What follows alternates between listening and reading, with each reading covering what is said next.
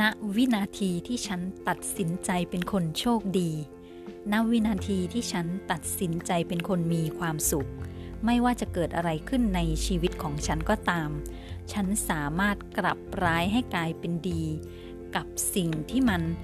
เป็นโชคไม่ดีสำหรับคนอื่นให้กลายเป็นโชคดีสำหรับฉันได้เสมอ การตัดสินใจเป็นพลังอำนาจที่ยิ่งใหญ่ที่ติดตัวมากับเราทุกคน ถ้าเราใช้พลังอำนาจนี้ให้ถูกทาง หรือเมื่อเราตัดสินใจที่จะเป็นใคร เราสามารถเป็นคนนั้นได้ทันที ก่อนหน้านี้ฉันอาจจะเคย คิดว่าตัวเองเป็นคนโชคไม่ดี คิดว่าตัวเองเป็นคนไม่มีความสุข ก่อนหน้านี้ก็เป็นการตัดสินใจแบบนั้น แต่ณขณะปัจจุบันฉันตัดสินใจเป็นคนโชคดี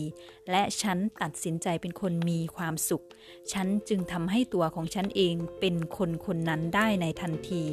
และเราทุกๆคนสามารถตัดสินใจที่จะเป็นอะไรก็ได้ในชีวิตของเรา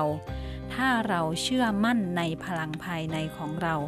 เราจะพบหนทางเราจะพบวิธีการ ที่จะช่วยให้เราเป็นคนคนนั้นเมื่อเราตัดสินใจ